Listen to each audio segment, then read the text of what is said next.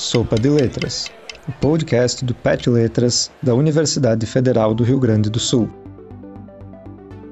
Nesta edição, Literatura, em parceria com TAG Experiências Literárias.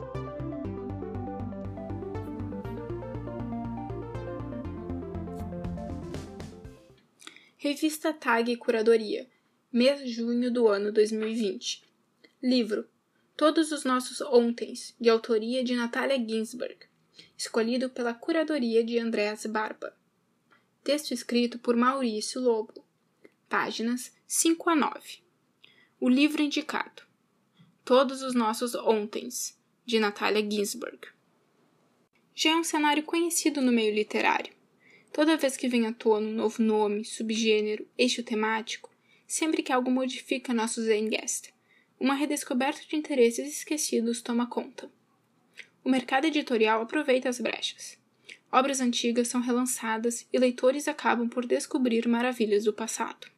Nesse sentido, Helena Ferrante e sua tetralogia napolitana são responsáveis pelo resgate, no Brasil e em outras partes do mundo, da literatura italiana escrita por mulheres. O recorte, na verdade, é ainda mais específico, pois Ferrante apresenta referências bastante evidentes e costuma mencionar suas principais inspirações. Uma delas, em processo de redescoberta no Brasil, é Elsa Morante, autora de A Ilha de Arturo, de quem Ferrante é discípula confessa. Morante, que escreveu entre os anos 1940 e 1980, seguiu uma linha estética singular, aproximando do universo das fábulas e dos mitos, e escapando da objetividade do mundo real. Embora parte dessa estética ressoe de forma semelhante, a outra face de Ferrante, mais sóbria e cotidiana, bebe fundamentalmente da literatura de outra mulher. Natalia Ginsberg, contemporânea e amiga de Elsa Morante, foi esquecida injustamente, mas finalmente recebe atenção no Brasil. Ginsberg faz parte de um seleto grupo de escritores italianos do pós-guerra que, inflamado por ideologias antifascistas e por um desejo de expressar uma realidade crua e essencial, ficou conhecido como representante do neorrealismo, movimento que flertava também com o cinema da época. Mas Ginsberg era, ao mesmo tempo, uma voz distinta e original. Em seus ensaios, contos, peças teatrais, poemas, crônicas e romances, ou mesmo híbridos entre esses gêneros, ganhou reconhecimento por escrever frequentemente em um tom ameno, dando espaço a certa melancolia sem apelar a sentimentalismo, pincelando também ironia e humor em sua escrita. Está no centro de suas obras uma preocupação com as ações e os sentimentos cotidianos, com a dinâmica entre familiares, amantes, vizinhos e amigos. Sua escrita, que renega a tradicional ornamentação literária italiana para favorecer um estilo mais sucinto, costuma deixar os elementos históricos como pano de fundo.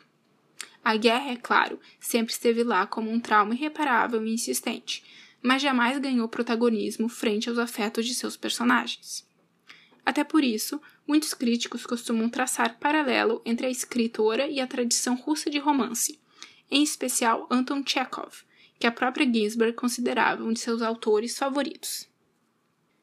Outra característica fundamental da obra de Natalia Ginsberg é o tom predominantemente memorialístico, e que chegou a um de seus ápices em 1963, com a publicação do aclamado Léxico Familiar.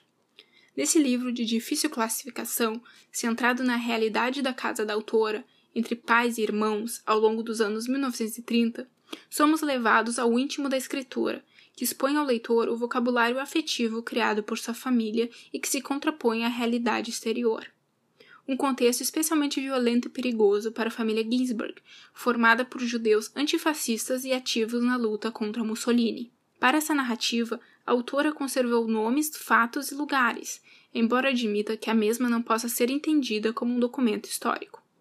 Porque a memória é lábil, e porque os livros extraídos da realidade frequentemente não passam de tênues vislumbres e estilhaços de tudo o que vimos e ouvimos. O livro que você recebe neste mês parte de um lugar semelhante. Uma de suas diferenças primordiais, entretanto, está em sua maior abertura para o coletivo. Como o próprio título escancara, Todos os Nossos Ontens fala de um passado em comum, que conecta narrativas pessoais a seu interlocutor, explora a memória coletiva, mas também fala do íntimo. Fala de si, dos seus e novamente se dirige a quem o lê.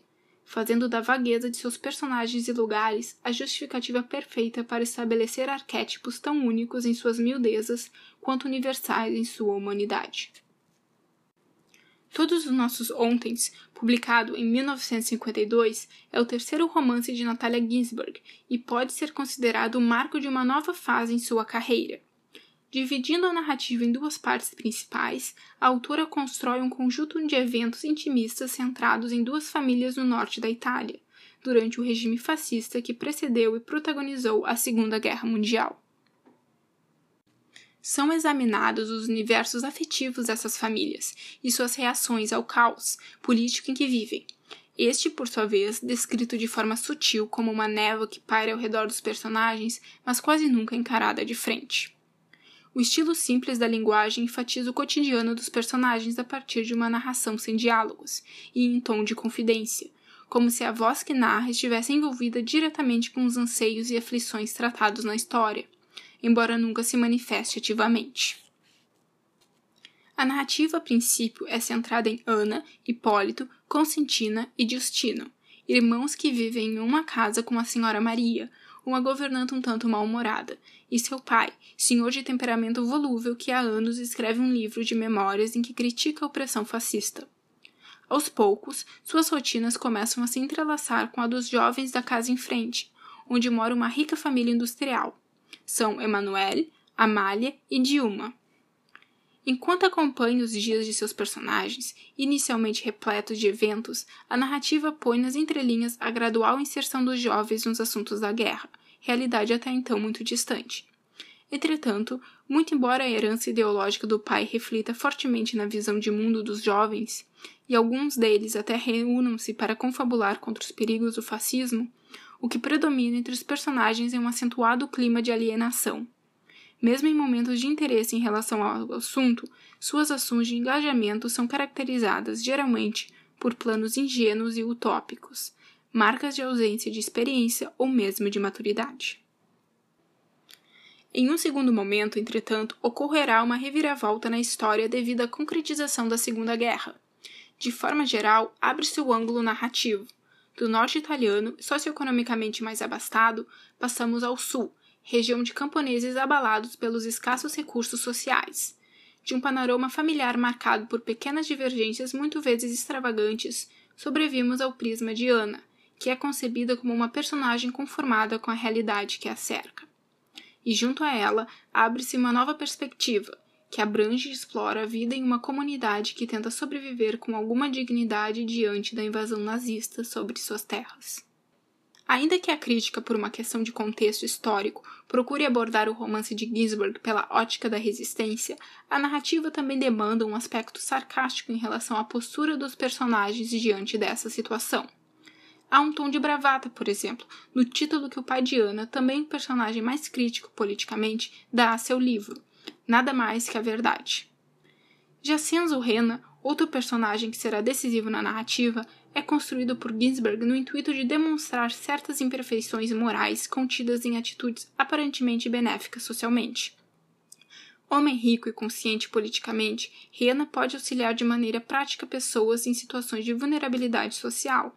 No entanto, tais ações não são capazes de coibir seu paternalismo, ao mesmo tempo que ajuda, ele demonstra certo orgulho em ter o poder de controlar e remediar situações de injustiça.